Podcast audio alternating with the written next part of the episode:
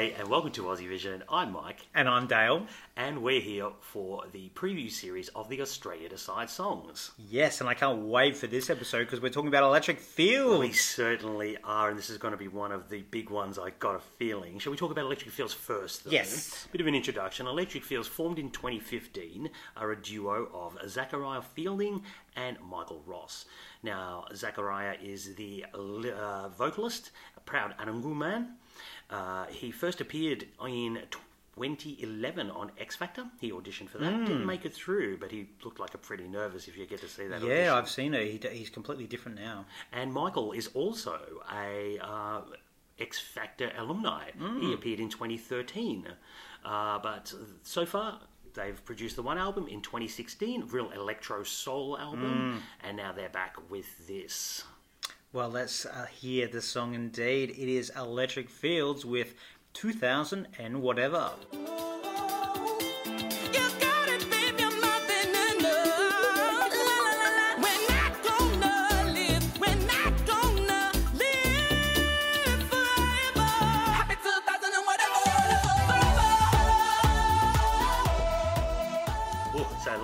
Let's talk about the pros or the positive things we think about this one, Dale. You can start off if you like. Oh, I'm champing at the bit for this one. There are so many pros, I don't even know where to start.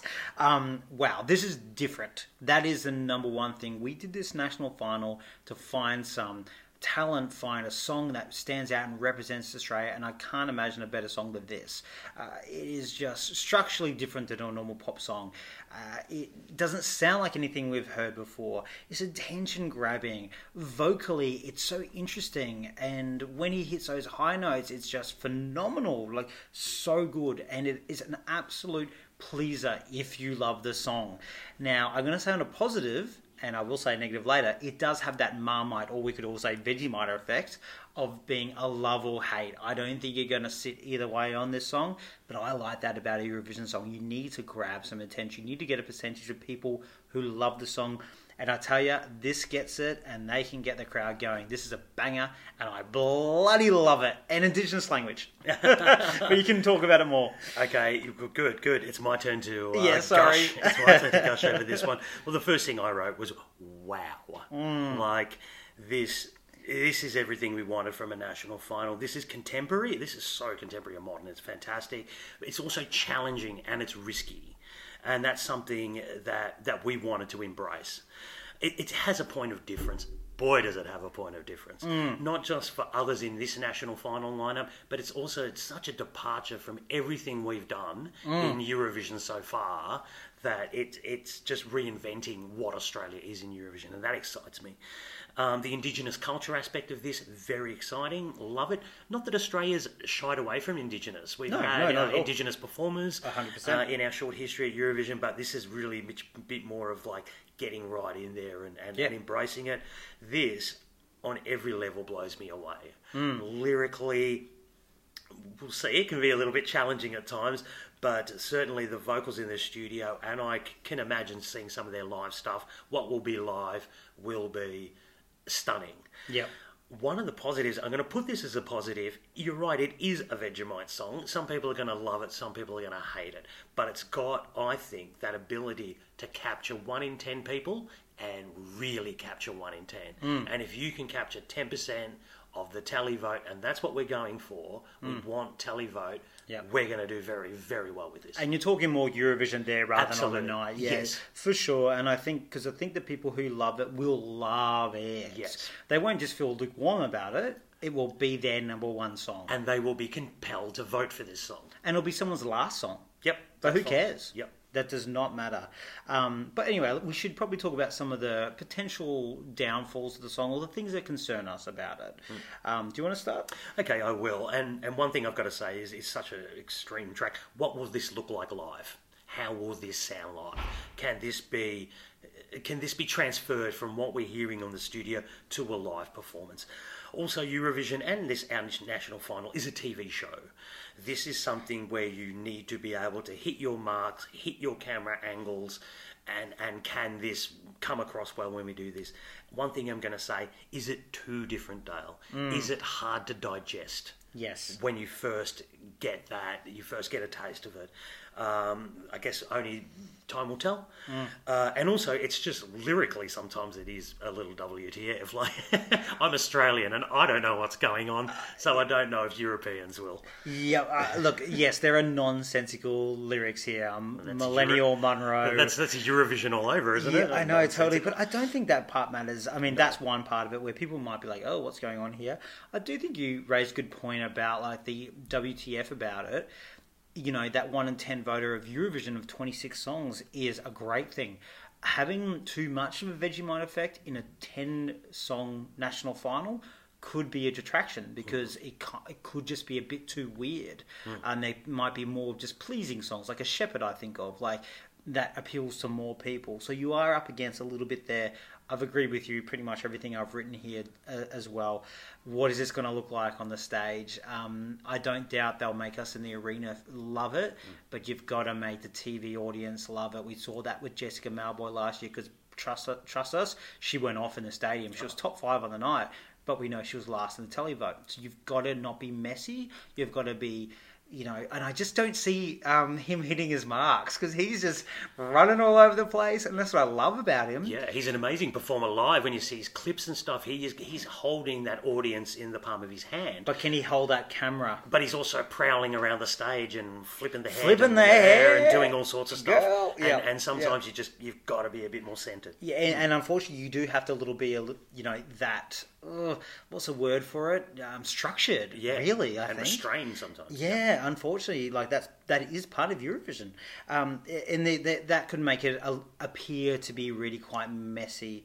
The other thing I've added here is that they are actually really quite inexperienced, really. Like, I mean, this is the biggest stage they're ever going to do. Well, you've got some other artists who probably stepped on bigger stages or even doing something live, like live performances on The Voice and X Factor in the past. So are they going to rise to the occasion? You know, I'm not too concerned, but it certainly is a question mark. Yep, absolutely. Well, we're not the only fans out there. We got some other opinions from fans. And who are we listening to this time, Dale? We are listening to Dwayne and Ayan. Oh, now this is how you write a Eurovision song. This is very different from all the other entries. It is something that I don't think I've ever heard before. It is great. I love the fusion of the Aboriginal language and English together. I think it's brilliant. I think they're on point. They are definitely one to watch in this competition. This song is... Oh, I love it. I love it. That's all I've been listening to the last week. And thank God it's now on Spotify because I love this song. This song is everything I wanted once SBS announced that we were going to have a national final. It's fresh, it has a beat to it, it's quirky, and it's definitely not safe. Most importantly, it contains lyrics in the Pitjantjatjara Yankunytjatjara language, which is the language, the traditional language of Zachariah Fielding, who's a vocalist in Electric Fields.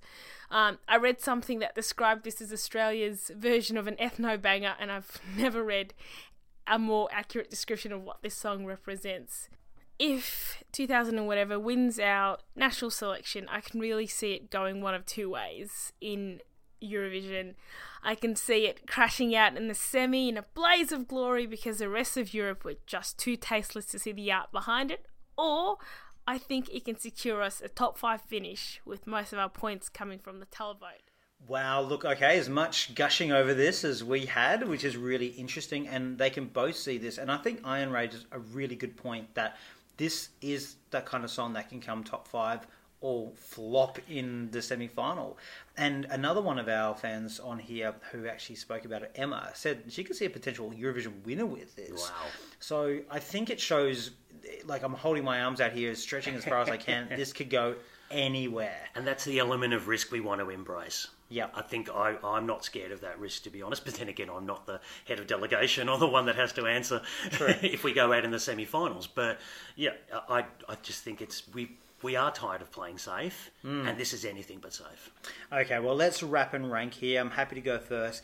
As a few people have already mentioned, this would be a proud representative of Australia at Eurovision. If the public and juries choose this, I would be super happy, and I will be okay with it if it kind of flops in Europe and doesn't qualify, because this would be something we chose and we risk with, and I'd be really happy with that.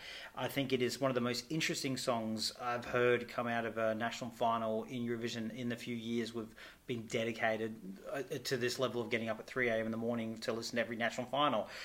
It has got the X Factor. It's got something there, and if they can reproduce this live, this has every chance of winning. This is in the top three of chances for sure. Yeah, I agree. Look, the first thing I've written here is this is everything. Double underlined. Yeah. But I don't know if that excites me or it scares me at the same time. But again, the question I have to ask, is it just too much? Is it too much for Australians to stomach for a national final? I guess we'll see what the general public say. And if it was to get the ticket, would it be too much for Europeans? Look, I guess all the questions are out there. It's getting the hype. It's exciting people. Let's see if it can deliver. Okay, well, look, for me, we've ranked them ourselves. For me, first listen, it just grabbed me by the kahunas, and I could not stop listening to it. This is hands down my number one song. I really hope it wins. Okay, cool. I'm going to say it is also my number one song. Wow! But I'm not going to say hands down, because I think there's another there's another entry out there that is challenging in its own different ways, and this didn't streak the field for me, but it's definitely my top one. Yes, okay, I will agree with you. It wasn't a runaway winner, and I can't wait to talk about my second, because that has been an eye opener, and it was a bloody tight race. Talking about tight races. We went out to hundreds of Australian fans and got them to give us their version of the tally vote. And with their votes, it wasn't 1 to 10. It was only had 3 votes in there. Now, it was a very tight race between 2. And Electric Fields came in as our runner-up. Oh, okay. So second. 27.3% of the vote in a 10-horse race is very strong. Wow. If you're approaching 30, you've got a good chance of winning there, and they were just shy of winning it. It was a very tight race there, so they're grabbing people. This tells me if they can do a good live performance, this could come close to winning. Oh, 100%. I think there's 3 songs in this, and this is one of them, for sure. Excellent. Oh, exciting. Or completely flop of the night. Exactly. This is what I love about it. All right, thanks so much for listening. Please tell us what you think of this song. I think this is one that will get a conversation starter. Get us on our socials, Aussie Vision Net. We really want to hear what you think about this, because this is a song that splits people. Definitely, definitely. Thanks for joining us, guys. All right, see you later.